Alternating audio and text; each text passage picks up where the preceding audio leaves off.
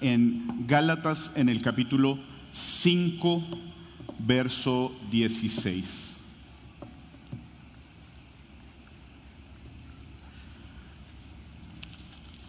Gálatas capítulo 5, verso 16. Voy a leer de la Nueva Biblia de las Américas y voy a leer de los versos 16 al 21. Y dice,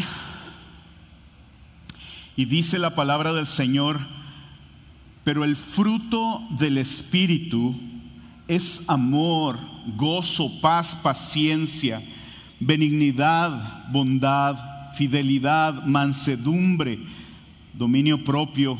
Contra tales cosas no hay ley. Pues los que son de Cristo, de Cristo Jesús han crucificado la carne con sus pasiones y deseos.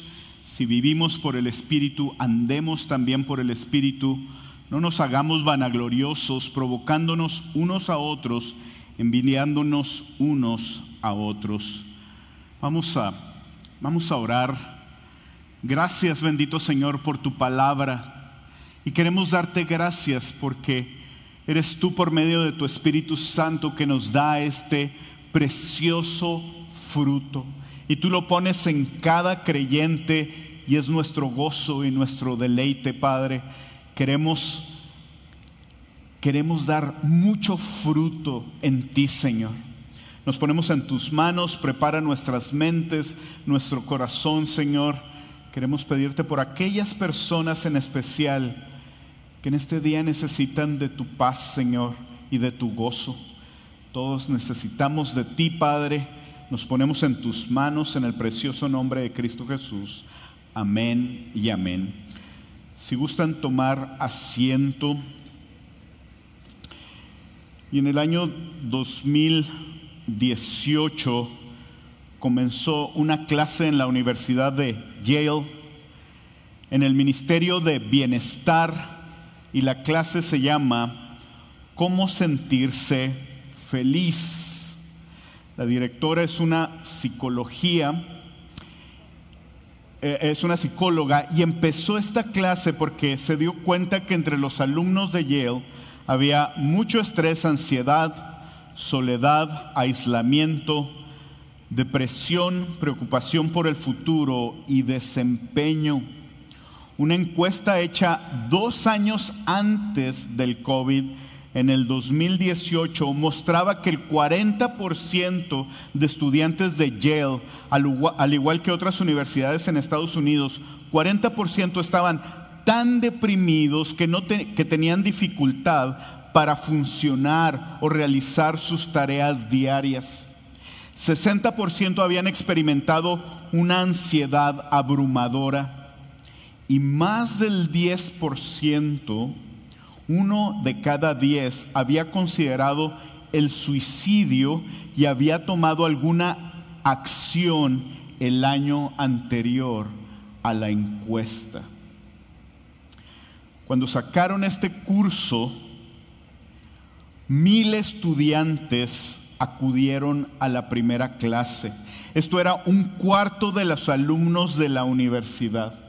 Tuvieron que dar esta clase en, concert, en un concert hall y en marzo del 2020, en medio de la pandemia, hicieron accesible esta clase en línea y tres millones de personas se anotaron en la clase de cómo sentirse feliz. Lo que la doctora hacía, lo que la psicóloga hizo fue dar algunos tips psicológicos que funcionan y están viendo si es, eh, los resultados científicos para ver si funcionan. Y les voy a leer algunos de estos tips. Dicen, pertenece a algún grupo, socializa, da gracias por las cosas que tú tienes no te preocupes por el día de mañana o por el pasado, busca estar en el presente. Medita o haz oración y sé amables con otros. Una señora comenta al respecto de estas clases, estos tips deben de venir de Dios por la manera en que me ayudaron. Ahora, ¿cuál es el problema? El problema con, con los jóvenes, que no es exclusivo de los jóvenes de universidad, no es exclusivo de, los jóvenes de universidad en Yale, es a través de las universidades y podemos considerar que Yale es una universidad donde tiene a la crema de la crema y jóvenes que, han, que no, no han tenido muy probablemente necesidades, que tienen un nivel de inteligencia muy bueno y ellos son los que están pasando por estas cosas. Y les dan estos tips y se sienten mejor el problema es que estos tips hacen solo un cambio temporal en la conducta. Muy probablemente se dieron cuenta que se parecen, que tienen su fundamento en la Biblia, aunque esta doctora habla de, de la evolución y de la psicología. Entonces, son fundamentos que se parecen a la Biblia, pero que los desconectan de Dios y se los dan. Entonces el problema es que el cambio es temporal y es de conducta. Me voy a portar de una manera tal durante cierto tiempo, pero eso no cambia el corazón de la gente.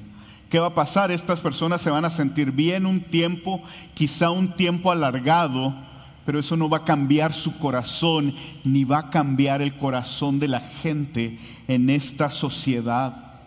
Un cambio en nuestro corazón solamente lo puede realizar el Espíritu Santo.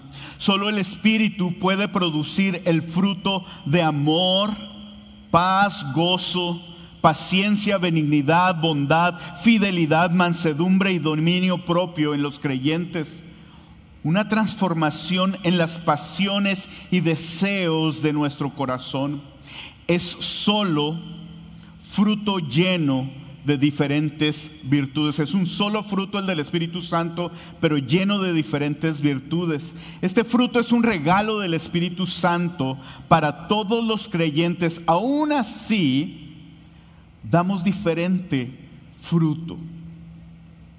Dice la palabra que algunos dan el 30, otros el 60 y otros el 100 por uno. Cuando nosotros venimos a los pies del Señor, a todos se nos da a la persona del Espíritu Santo que mora en nosotros y la persona del Espíritu Santo trae este fruto, que es el fruto del Espíritu Santo, pero damos diferente nosotros damos diferente fruto en el Espíritu, a veces al 30, al 60 y al 100 por uno algunos. El fruto lo da el Espíritu, pero ese fruto es más notorio y es cultivado no al querer crecer en gozo o paz en mis fuerzas, sino al acercarme a Dios por medio de su palabra, al obedecerla y hacer esto en el poder del Espíritu Santo. Yo no doy fruto cuando me esfuerzo en seguir tips con mi carácter. Yo doy fruto cuando me parezco más a Cristo. Yo doy fruto por medio de conocer y obedecer su palabra en el poder del Espíritu Santo. También el poder del Espíritu Santo también por el poder del Espíritu Santo y buscando aplicar la palabra en mi vida, yo puedo darle muerte a mi carne. Y si recuerdan lo que nos decía Gálatas anteriormente es, yo realmente deseo todo este fruto. Si yo les pregunto aquí, ¿cuántos de ustedes desean tener paz? Una paz permanente. Una paz que no dependa de las circunstancias. ¿Cuántos de ustedes desean tener gozo y no nada más tener gozo, sino crecer en ese fruto, lo más probable es que todos digan, yo, yo quiero eso. Pero nos dice la palabra en Galatas que todos tenemos un problema y una batalla, y esa batalla es contra mi carne y es contra, y es el pecado que mora en mí. Entonces, ¿cuál es el propósito de mi predicación en esta mañana es que el gozo y la paz del Espíritu abunden en nosotros y sean la marca de nuestro diario vivir el día de hoy. Vamos a enfocarnos en el gozo y la paz, que son dos virtudes del fruto del Espíritu. Y el título de mi mensaje es El gozo y la paz que el Espíritu produce en nosotros. Y vamos a ver dos puntos. El primero es siempre gozoso y el segundo es la paz que sobrepasa todo entendimiento. Vamos a empezar con el punto número uno, siempre gozosos. Que no es el gozo del Espíritu. Lo que no es es una sensación de bienestar temporal. Cuando gana Dallas y dicen, ¡eh, ganó Dallas! Ese no es el gozo del Espíritu. Esa es una emoción temporal de bienestar para algunos, de malestar para otros. O cuando dices tú, qué gozoso me siento, me aumentaron el sueldo. Ese no es el fruto del Espíritu, esa es una emoción y claro que nos da mucho gusto, pero eso es temporal. ¿Te has fijado que te aumentan el sueldo y, antes de que te den el primer cheque con el nuevo sueldo, tú ya te gastaste eso y un poco más?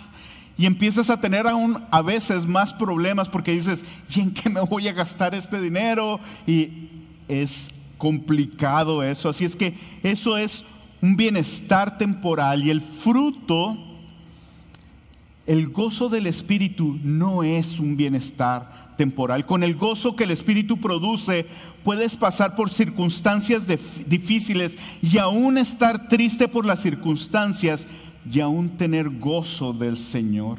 Que tampoco es el gozo del Espíritu. No tiene que ver con tu bienestar físico pues la salud se acaba. Hay muchas personas que viven bien contentas todo el tiempo, pero llega una mala noticia y se acaba mi felicidad y mi contentamiento. El gozo en el espíritu no depende de mi condición física. El gozo que el espíritu produce en los creyentes te lleva a alabar al Señor cuando Él da y cuando Él quita. El gozo del Espíritu no depende ni tiene que ver con estar solo o acompañado o con tener un buen trabajo o no. No lo definen los, los eventos malos o buenos o los problemas serios en mi vida. No depende de cuánta riqueza tengo, dice el Salmo 4.7 alegría pusiste en mi corazón, dice el salmista, mayor que la de ellos cuando abunda su grano y su vino nuevo. El gozo en, el espíritu es a pesar de que tanta abundancia tiene. Cuando pensamos en la lista de virtudes del fruto, del fruto del Espíritu, es fácil ver esta lista y ver que nos falta crecer en amor, en gozo, en paz, en paciencia, en bondad, en fidelidad, en mansedumbre y en dominio propio. Quiero decirte que el paquete es completo. Si tú piensas, no, yo realmente estoy muy bien en todo. Si, a mí me dieran un checklist, yo le pudiera decir, yo tengo todo. Lo único que me falta es amor. No amo a mi hermano, no amo a mi familia, pero fuera de eso, el resto del, fruto del Espíritu fluye en mí. Eso no es cierto. Esto viene como un paquete. El fruto del Espíritu llega y obra en tu carácter en cada una de estas áreas. Llega en tu carácter y te da dominio propio y te da amor. Y si te fijas, una cosa no está desconectada de la otra. No puedes decir, eh, Señor, dame dominio propio, pero no me des paciencia. No puede existir una cosa con la otra. Dame gozo, pero no me des paz. Solamente quiero estar contento, no quiero estar en paz. No, el Señor nos da el paquete completo. y puede haber una tendencia en nosotros a hacer cosas en la carne. El día de hoy te voy a hablar del gozo y el día de hoy te voy a hablar de la paz y a lo mejor tú piensas, sí, la verdad es que yo necesito gozo y paz en mi vida, ¿qué voy a hacer con esa paz que necesito? Ya sé, cuando me enoje con mi niño chiquito gritón, voy a contar hasta 10 y ya voy a tener la paz del Señor. No, esa no es la paz que viene de Cristo. Ese es un tip que tú estás haciendo para sentirte bien y que es temporal, pero que no ha cambiado tu corazón. Y si recuerdan, Gálatas nos habla de vivir en la carne y vivir en el espíritu, de los deseos de la carne y de los deseos del espíritu. Y el deseo en tu carne va a ser componer eso para que ya no me dé lata más y se acabe. Pero el deseo de la carne no es ser transformado. El deseo de la carne es tú sentirte mejor, pero no incluir a Dios en esos planes. Y el Espíritu viene y te da ese regalo pero, pero la manera de dar fruto en el Espíritu es con tu relación bien cercana al Señor. No sales corriendo a hacer cambios en tu carácter sin antes venir y correr a tu Señor, que es el que puede transformar tu corazón. Pero ¿qué sí es entonces el gozo del Espíritu. Es un gozo continuo que es producido y depende del Espíritu Santo. En Hechos 13:52 nos habla, recuerdan la iglesia en Hechos, ahí nos dice que estaban ellos continuamente llenos de gozo y del Espíritu Santo. ¿Por qué? Porque no tenían problemas. Claro que tenían problemas. Ellos estaban en medio de la persecución, pero ellos estaban llenos del Espíritu Santo. En alguna ocasión salen de la cárcel, algunos de los apóstoles son perseguidos y llegan y oran y dicen, Señor, danos de nuevo, danos fortaleza para ir a hablar más de tu palabra. Ellos llenos de gozo iban y hablaban más de tu palabra, de su palabra. Y nos dice Mateo que por los frutos de una persona los vamos a conocer. Y quiero aquí aclarar algo que es bien común hoy en día. Nosotros, de algunos de nosotros en algunas iglesias, se nos enseña que vamos a conocer a la gente espiritual por sus dones. Ah, mira, él tiene el don de hablar bonito.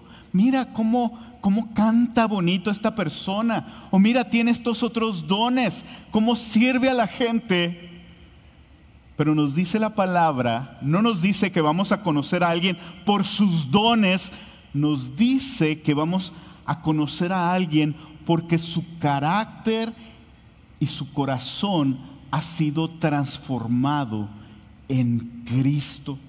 Entonces es un gozo continuo que es producido y depende del Espíritu Santo, no de nosotros. Es un gozo que viene de la palabra, dice el salmista en el Salmo 119, 111, dice, tus testimonios he tomado como mi herencia para siempre, porque son el gozo de mi corazón. Tú no puedes crecer en el fruto del Espíritu. Tú no puedes tener más gozo en tu vida, tú no puedes tener más paz en tu vida si tú nunca lees la palabra. Tú puedes imaginarte cosas, tú puedes imaginarte que estás muy bien, pero muy probablemente tú estás caminando en tu carne, en lo que tu carne considera que es ese fruto pero el fruto viene del Espíritu y la manera de relacionarte con ese fruto en el Espíritu es por medio de la palabra. Por eso nos dice el salmista, tus testimonios son el gozo de mi corazón.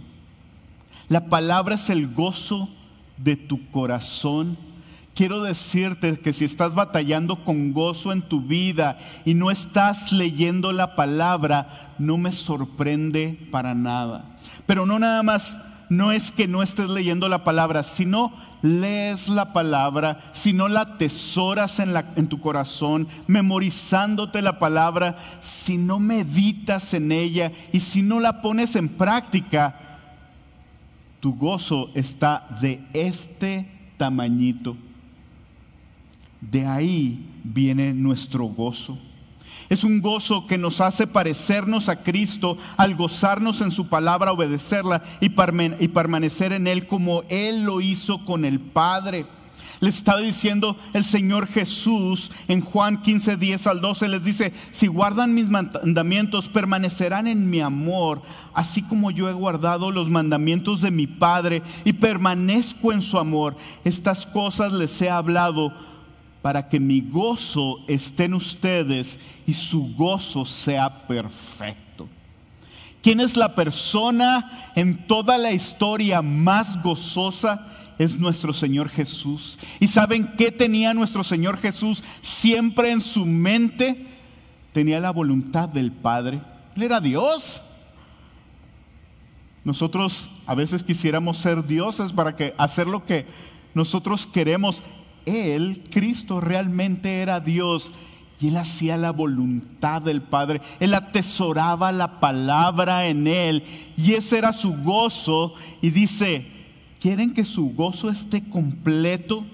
Entonces atesora la palabra, permanece en el amor del Señor, guarda los mandamientos del Señor.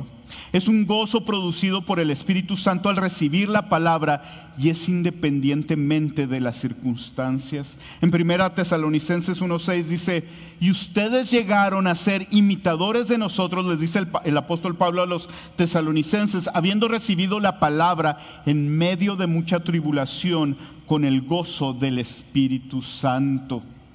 Hay un hermano aquí, ahorita platicaba con él, nuestro hermano Dani. Llevamos mucho tiempo orando por él y por su salud. Y le preguntaba ahorita a Dani, ¿cómo estás? Quiero decirles que ya está sirviendo ahorita, está ahí atrás en el sonido. Él, él batalló mucho con su salud, por la gracia del Señor, ya está mucho mejor. Y le digo, ¿cómo estás? 50, 80, 90, y me dice, ando como al, ando como al 80, dice pero ¿sabes qué pasó, hermano? Dice, mi hermano, su hermano en la carne, dice, mi hermano me dijo, realmente tú eres un milagro. Y le digo, ¿y él conoce a Cristo? Él no conoce a Cristo. Me estaba comentando cómo él estaba bien gozoso en medio de una situación física bien difícil, porque eso había sido testimonio para su familia. Ahora, si tú recuerdas, acuérdate cuando has pasado por tiempos de tribulación. Yo he pasado por tiempos difíciles, por tiempos de tribulación. Y no sé si, si te ha pasado a ti como a mí, pero pareciera como que la palabra cobra nueva vida. Estás en los tiempos más difíciles de tu vida y estás leyendo la palabra y la palabra te trae consuelo, la palabra te trae gozo, la palabra te trae esperanza, te muestra quién eres en Cristo, te muestra las promesas que tienes en Él de vida en abundancia y de vida eterna. Te muestra que esta vida no es una que aferrarte, aunque Dios nos ha bendecido grandemente.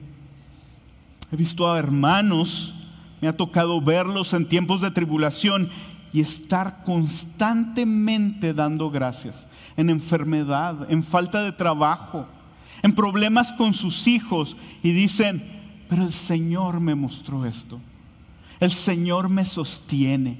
Y en tiempos de tribulación tu gozo puede crecer. ¿Por qué? Porque tu gozo no depende de las circunstancias, depende del Espíritu Santo. Él es el que te lo dio. Y tú en la medida en que vienes a Él, vas a crecer en Él. Y quiero decirte que he visto lo opuesto. También he visto hermanos que pasan por tiempos de tribulación y no los vuelvo a ver. O ya no te contestan el teléfono. Algunos de ellos, si tienen dificultad con el dinero, salen corriendo y dicen, ya no puedo ir a la iglesia los domingos ni los martes porque ahora tengo que desesperadamente ir a buscar trabajo. Eso es en la carne sin depender del Espíritu Santo. Y yo no estoy diciendo que no tengas que ir a buscar trabajo. Ve y búscalo. Y búscalo diligentemente. La pregunta es, ¿tienes una necesidad? ¿A dónde corres? ¿Corres a buscar tú las cosas o corres con el dador de todas las cosas? La definición de Miguel Núñez sobre esto es, en medio de la tristeza, podemos tener un sentido profundo de la presencia de Dios acompañado de una garantía de que Dios está obrando para su gloria, pero además está obrando para nuestro bien y en medio de esa combinación de emociones experimentar satisfacción. Yo puedo estar satisfecho en Cristo en medio de la tribulación. No nada más eso. Quiero decirles también que el gozo del Espíritu no es un sentimiento, es un mandamiento. No es, ay, es que ahorita, ahorita no me siento gozoso, por eso yo no, no voy a participar en eso. Yo no voy a participar en la noche de alabanza porque va a ser el sábado 17 y el 16 no me sentí gozoso. Por eso no voy a participar. El gozo en el Espíritu no es un sentimiento, es un mandamiento. Y dice Efesios 4:4, 4, dice, regocíjense en el Señor. Y nos dice, siempre. Dice el apóstol Pablo, otra vez se los voy a decir, Gózate en el Señor, regocíjate. La bondad de ustedes sea conocida de todos los hombres. El Señor está cerca. Primera Tesalonicenses 5:16 dice, estén siempre gozosos. Estén siempre gozosos. Pero ¿por qué podemos tener este gozo? ¿Por qué podemos soportar la tribulación. Dice Hebreos 12:12, 12, dice, puestos los ojos en Jesús, nosotros hemos de correr esta carrera que tenemos por delante, puestos nuestros ojos en Jesús, el autor y consumador de la fe. Jesús es el autor y es el que hace posible la fe, quien por el gozo puesto delante de él, soportó la cruz, despreciando la vergüenza y se ha sentado a la diestra del trono de Dios. Nuestro Señor Jesús soportó la vergüenza. La manera en que Él murió fue la vergüenza máxima en aquellos tiempos. El morir de esa manera era la vergüenza máxima. No sé qué sería el día de hoy, a lo mejor sería salir en el periódico entre los más buscados. Pero en aquel tiempo la muerte más vergonzosa fue la de el Señor Jesús, casi desnudo, sin haber pecado. Él murió por tus pecados y por mis pecados. ¿Y por qué lo hizo? Por el gozo que tenía delante de Él. El gozo de honrar al Padre, el gozo de reconciliarnos con el Padre. Ese era su gozo. ¿Por qué podemos nosotros pasar por en medio de la tribulación? Y de una vez te digo, ninguna tribulación se va a comparar a la muerte del Señor Jesús en tu vida. Y aún así nosotros podemos pasar por esa tribulación porque el Señor Jesús pasó por esa tribulación sostenido por el Espíritu Santo, el mismo Espíritu que mora en ti y en mí. Este gozo me lleva a tener un gozo con los hermanos. El apóstol Pablo todo el tiempo estaba viendo y diciéndole a los hermanos, estoy gozoso con ustedes, estoy gozoso de que crezcan. El Señor les dice, ¿saben cuál es mi mayor gozo? Dice, que un día los vea enfrente del Señor Jesús. Él sabía que estaba invirtiendo en ese momento y un día iba a estar alabando junto con Timoteo. Iba a estar alabando junto con sus hermanos que tanto amaba, junto con Lucas, alabando al Señor por una eternidad. Y ese era su mayor gozo. Amas a tus hermanos y tus hermanos son tu gozo. Pero ¿cómo podemos tener gozo en la aflicción? ¿Cómo puedo regocijarme siempre? Y te voy a dar algunos puntos. Y número uno es comiendo su palabra, deleitándote en Él.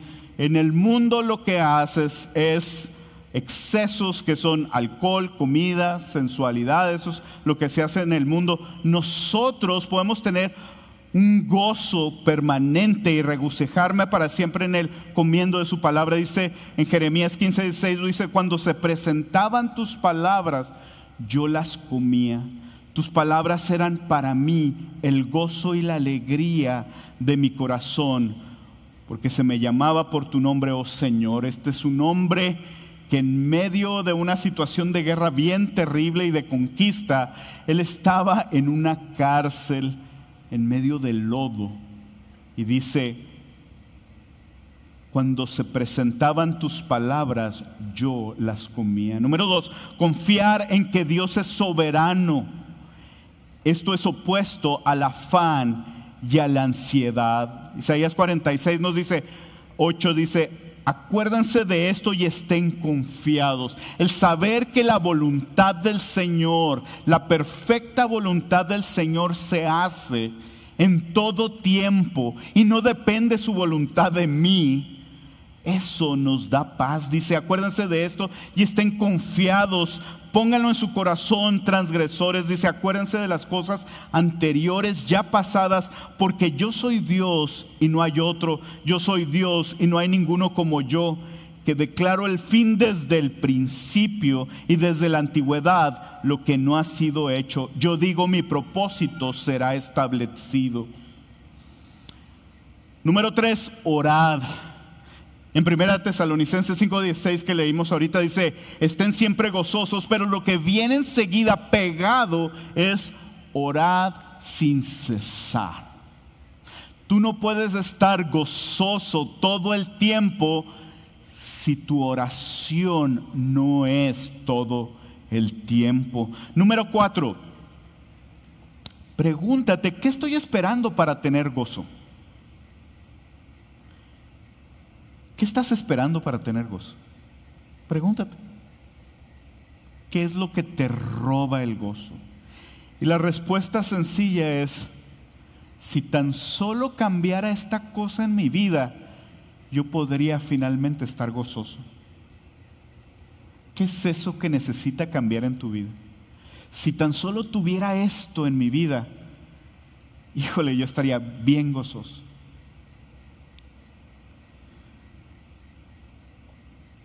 El tener un ideal o esperar a cambiar nuestras circunstancias probablemente te hable de una idolatría. Si yo solamente tuviera un 20% más de aumento en mi sueldo, todos mis problemas se solucionarían. ¿Pueden ver mi idolatría ahí? Si tan solo tuviera una casa, esa que tanto veo, que está tan bonito, que si tiene el jardín bonito, ah, ahí sí sería feliz yo. Si tan solo mi hijo fuera obediente, si tan solo mi hija fuera a esta escuela, si tan solo ellos hablaran de esta manera, ¿qué te hace falta? ¿Qué estás esperando para tener gozo? Ve eso y pregúntate si eso es una idolatría o no. Dice, regocíjense en el Señor siempre. Otra vez lo diré, regocíjense, la bondad de ustedes sea conocida de todos. Dice, el Señor está cerca. El apóstol Pablo nos dice, tu gozo y mi gozo es que el Señor está cerca, que el Señor viene pronto. Pues para mí, decía el apóstol Pablo, el vivir es Cristo y el morir es ganancia. Y él dice en otra parte, yo he aprendido a vivir con lo que yo tengo. Ese no es problema. ¿Saben por qué? Porque su vista estaba en Cristo y para él decía, si yo vivo es para Cristo, si yo vivo es para predicar la palabra, para amar a mis hermanos, para dar mucho fruto en Cristo. Y si yo muero, qué gozo va a ser eso. Número 5, el contentamiento o gratitud, que es contrario a la amargura. La amargura es lo que más roba nuestro gozo. La verdad es que todo lo tenemos en Cristo, pero a veces hay sensación en nosotros de que algo nos falta para finalmente tener gozo. Y dice el Señor, ¿quieres tener tu gozo completo? Ve a la palabra, atesórala, obedece la palabra acércate al que da fruto en el Espíritu. Gózate con tus hermanos sería el último punto. Esto es opuesto a la carne. En la carne hay enemistades, pleitos, celos, enojos, rivalidades, disensiones y celos. En el Espíritu te gozas en los hermanos. ¿Qué pasa cuando a un hermano le va bien? ay, mi, mi hermano ya trae un carrito nuevecito y yo todavía no. Si tan solo tuviera un carro nuevo, eso me daría gozo. Peor aún, mi hermano ya está sirviendo en el, ya está sirviendo en la pérgola y, y, yo todavía no. Me dicen que, que necesito servir un poco más aquí, estar un poco más en la iglesia. Celos, iras, envidias, pleitos. Pero aparte de eso, vamos a ver el punto número dos, que es la paz. Y esto es una paz que sobrepasa todo entendimiento. Hace unos años nosotros empezamos a ir a la iglesia y conocimos a Cristo en la iglesia hermana de esta, pero en Ciudad Juárez, que se llama Gracia Soberana. Y al poco tiempo de haber llegado, después de una reunión de jóvenes, dos jóvenes, Enoch y Martín, junto con los demás, quedaron de verse en cierto lugar y ellos, bien amigos, se subieron en el carro con Enoch e iban para allá, perdieron el control del carro y murieron instantáneamente los dos. Una tragedia en la iglesia en medio de una reunión de jóvenes, salen a comer algo y pasa esto. Me acuerdo muy bien del funeral. Me acuerdo que había una fila bien grande para ir a abrazar a los papás de Enoch, misioneros de años, una pareja fiel en Cristo ¿Y saben qué pasaba cuando llegabas tú a darle tu condolencia? Tú salías consolado por ellos. Les decían, gracias mi hermano por haber venido. Es una bendición el amor que usted le tuvo a mi hijo.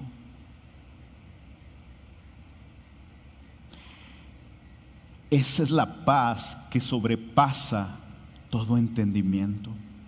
Pero ¿por qué necesitamos paz? ¿O paz de qué? Y nos dice Romanos 3. Dice, entonces, ¿qué somos? Romanos 3:9, somos nosotros mejores que ellos de ninguna manera, porque ya hemos denunciado que tanto judíos como griegos están todos bajo pecados.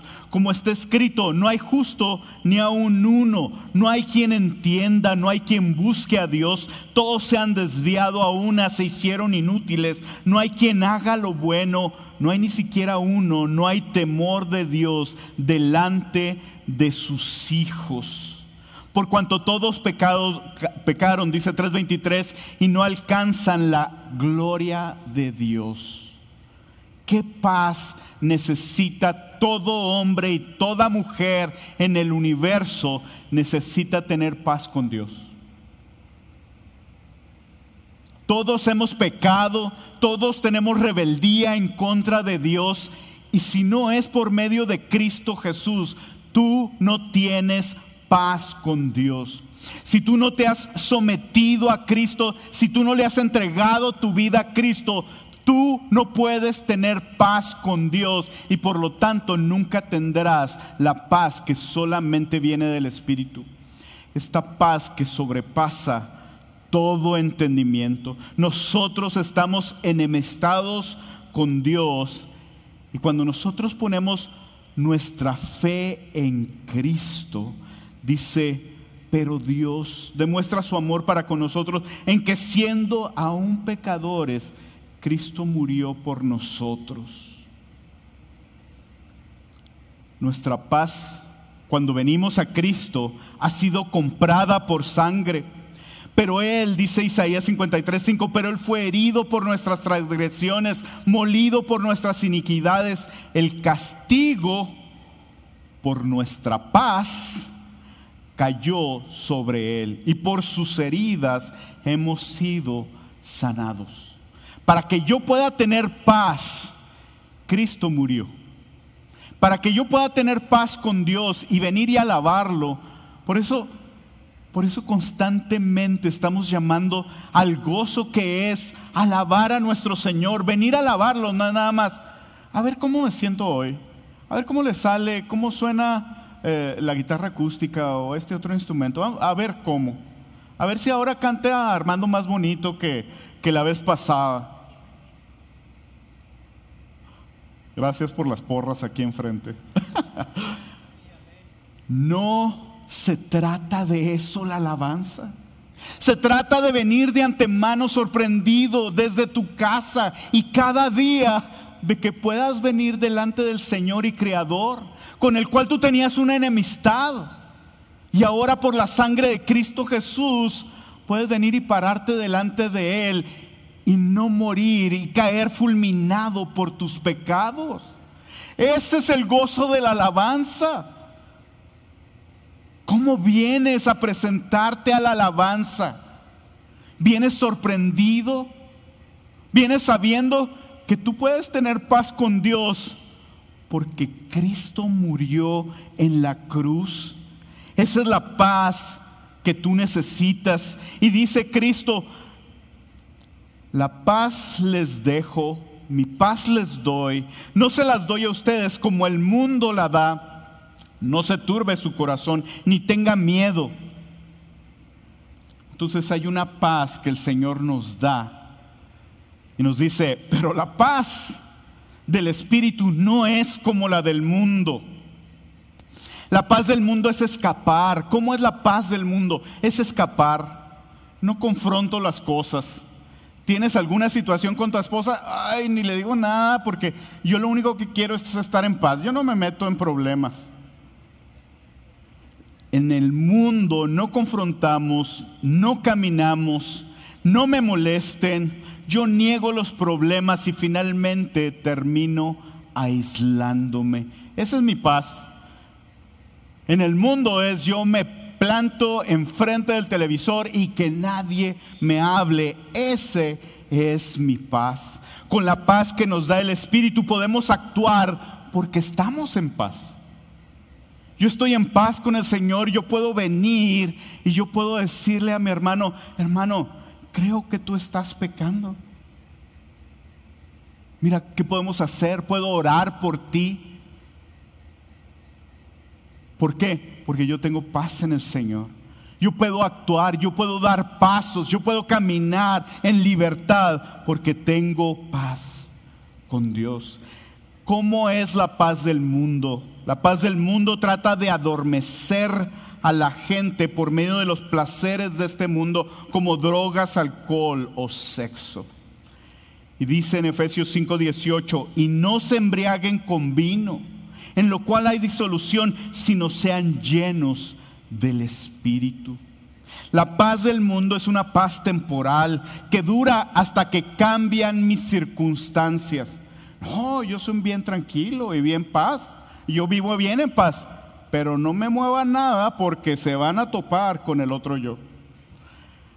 En la cárcel hay una expresión que me me llamó mucho la atención. No es cristiana para que no la empiecen a usar, pero decían los hermanos, oh, brother, decían, estuvo tan duro eso que me bajé de la cruz, le puse unos buenos a aquel otro y me volví a subir a la cruz. Esa no es la paz del Señor. Esa es completamente la carne. Entonces, la paz es temporal. Dura hasta que cambian mis circunstancias. Esto es en el mundo, en la carne. Cuando cambian las circunstancias en mi trabajo, en mi salud. Cuando, y finalmente, no sé si, si se han dado cuenta, a veces duras mucho tiempo con un problema. Dos, tres años, mucho tiempo. Y se acaba eso. Y sientes que algo te falta. Así es en la carne. Y la gente en el mundo tiende a llenar ese hueco. ¿Saben con qué? Con el otro problema con el que te vas a durar otros cuatro, cinco, diez años entretenido o evadiéndote.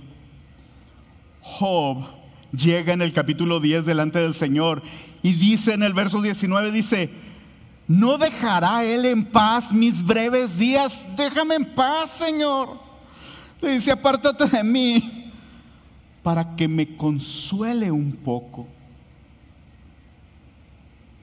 Pero en el 42.5 dice, había sabido de ti solo de oídas, pero ahora mis ojos te ven. Antes le decía a Job, ¿Sabes qué? Déjame, déjame, tengo tantos problemas que no, no te acerques a mi Dios, no me hables por medio de tu palabra, no me hables, no quiero saber nada de ti, déjame, lamo mis heridas un poco. Pero al final, Job se da cuenta de que su paz estaba en Dios. Ahora dice, mis ojos te ven. Dice el pastor Miguel Núñez, la mente está tranquila y el espíritu está en reposo porque entiende que sus dificultades no son circunstanciales, sino providenciales. Yo estoy pasando algo y si yo estoy en la carne voy a decir, ¿qué está pasando? ¿Cómo están funcionando estas cosas? Yo tengo que ir, a lo mejor necesito hacer esto y esto y esto, pero, pero cuando tú estás en Cristo y pasa algo, sabes que el Señor reina por sobre todas las cosas. Y sí, vas a dar pasos, pero tu descanso está en saber que las cosas que están sucediendo no están fuera de la mano del Señor y que tú puedes descansar en Él. Y sabemos, dice Romanos 8:28, para los que aman a Dios, que todas las cosas cooperan para bien esto es para los que son llamados conforme a su propósito. Todas las cosas funcionan para bien. ¿Estás pasando por tribulación? ¿Sabes que el Señor va a utilizar eso para tu bien? ¿Y sabes cuáles cosas son todas las cosas? Son absolutamente todas las cosas. Esto lo aprendieron los discípulos muy rápidamente. Ellos vieron cómo Cristo multiplicaba los panes y los peces. Dijeron, qué bendición es estar junto a Cristo, cómo sanaba a la gente y aún a sus familiares, cómo Él proveía para los impuestos. Ve, saca un pescado y de ahí vas a tomar el dinero de los impuestos. Cómo Cristo calmaba la tormenta, cómo permite que Pedro caminara sobre el agua. Dicen, qué bueno es estar en Cristo. ¿Y saben cuál fue su mayor temor cuando el Señor Jesús les dijo, ya me voy? ¿Y ahora qué vamos a hacer? Ya aprendimos a acercarnos de Él, ya aprendimos a depender de Él, a recibir de Él. Pero les dice el Señor Jesús en Juan en el capítulo 14, verso 1, dice, no se turbe su corazón, crean en Dios, crean también en mí. En la casa de mi Padre hay muchas moradas. Si no fuera así, se los hubiera dicho, porque voy a preparar un lugar para ustedes. Y si me voy, y les preparo un lugar, vendré otra vez y los tomaré a donde yo voy, para que donde yo esté, ahí estén ustedes también. ¿Saben por qué es tan importante leer y entender y, y poner en práctica la palabra? Porque yo voy a saber qué está haciendo Cristo. Los discípulos estaban todos atemorizados y les dicen, vénenme tantito. Voy a prepararles morada para que estemos juntos eternamente. Y después les dice, y voy a dejarles a mi espíritu. Y también nos dice a todos nosotros, si tu temor es perder la relación con el Señor, si tú le has entregado tu vida a Cristo, si Él te ha perdonado de todo, dice el Señor Jesús, por medio del apóstol Pablo, estoy convencido de que ni la muerte, ni la vida, ni los ángeles, ni los principados, ni lo presente, ni lo porvenir, ni los poderes, ni lo alto, ni lo profundo, ni ninguna otra cosa creada nos podrá separar del amor de Dios que es en Cristo Jesús, Señor nuestro. Nada nos puede separar de Él. Y tú y yo necesitamos predicarnos estas verdades. ¿Ven lo que yo estoy haciendo en este momento? Yo estuve muchas horas estudiando la palabra del Señor para venir a traerles estas buenas noticias. ¿Sabes qué pasa después de esto? Tú te vas a tu casa y tú te sigues predicando esas buenas noticias que tú encuentras en la palabra. ¿Ves a tu esposa muy desesperada por algo? Tú vas y le predicas estas buenas noticias. Se acerca una hermana a ti y te dice, estoy batallando con esto. Le predicas las buenas noticias en Cristo Jesús. Primera Tesalonicenses 3:16 dice que el mismo Señor de paz siempre les conceda paz en todas las circunstancias. El Señor sea con ustedes. Y vas con tu hermano Vas con tu esposa y le dices, ve el deseo del Señor, que es darte paz en medio de cualquier circunstancia. Uno de los que había aprendido a depender de Cristo es Pedro.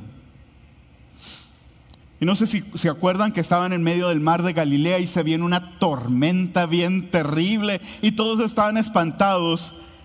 Y el Señor Jesús estaba dormido. No le daba miedo. Él es el Señor por sobre la tormenta. Él creó los cielos, la tierra, el mar. ¿Por qué habría de tener miedo? Y ustedes se pueden imaginar a todos los discípulos, ¿qué vamos a hacer? Nos vamos a morir. Despierten al Señor Jesús.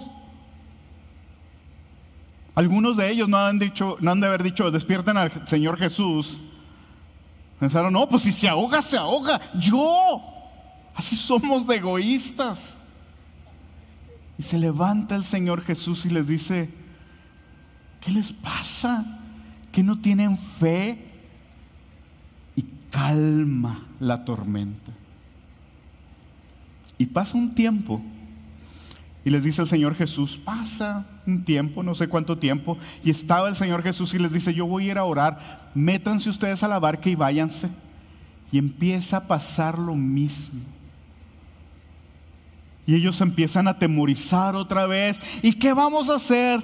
Y de repente ven algo a lo lejos y era el Señor Jesús un fantasma. Empezaron a, gritar todos espantados, pensando, si no nos morimos aquí por la tormenta, nos vamos a, quién sabe qué va a pasar con este fantasma. Y el Señor les dice, soy yo. Y Pedro ya había aprendido la lección. O sea, Pedro en la carne hubiera dicho, agarren el barco. Ahí vamos, Señor Jesús. Vamos a darle y vamos a amarrar y vamos a ajustar todo eso. Eso es lo que nosotros queremos hacer en la carne, sin considerar a Jesús. Jesús, tú, hay, cuidado, no te vayas a hundir, Jesús. Aquí, aquí hacemos algo. Pero ¿saben qué hizo Pedro en lugar de eso? Pedro brincó al agua y dice, Señor Jesús, puede ir contigo. Él ya sabía. Él ya sabía que lo que necesitaba hacer en medio de la tormenta para él tener paz es ir con el dador de paz y salir corriendo con él. Y muchos de ustedes han de estar pensando, en medio de su necesidad de paz. Es que Armando, tú no tienes idea por lo que estoy pasando. No puedo soportar esto tan difícil. Siento que me estoy hundiendo. Y eso fue exactamente lo que pasó con Pedro. Y quiero decirte que eso nos pasa. Por eso vamos a crecer en nuestra paz, acercándonos al dador de paz, por medio de su palabra y siendo obediente. El apóstol Pedro, Saulo en ese entonces, sale corriendo arriba del agua y se empieza a hundir. Había flaqueado su fe. ¿Y saben qué hizo Jesús? Extendió su mano y lo levantó. Si tú sientes en este momento que no tienes paz porque te estás hundiendo, levanta tu mano. Ahí está Cristo que no te va a dejar, que no va a haber nada ni en el cielo, ni en la tierra, ni ninguna otra cosa creada que te separe del amor de Dios en Cristo Jesús. Y dime si esa no es una paz permanente para tu vida. Voy a pedirle al equipo de alabanza que pase mientras oramos. Y si tú necesitas de esa paz y de ese gozo, vamos a orar por ti.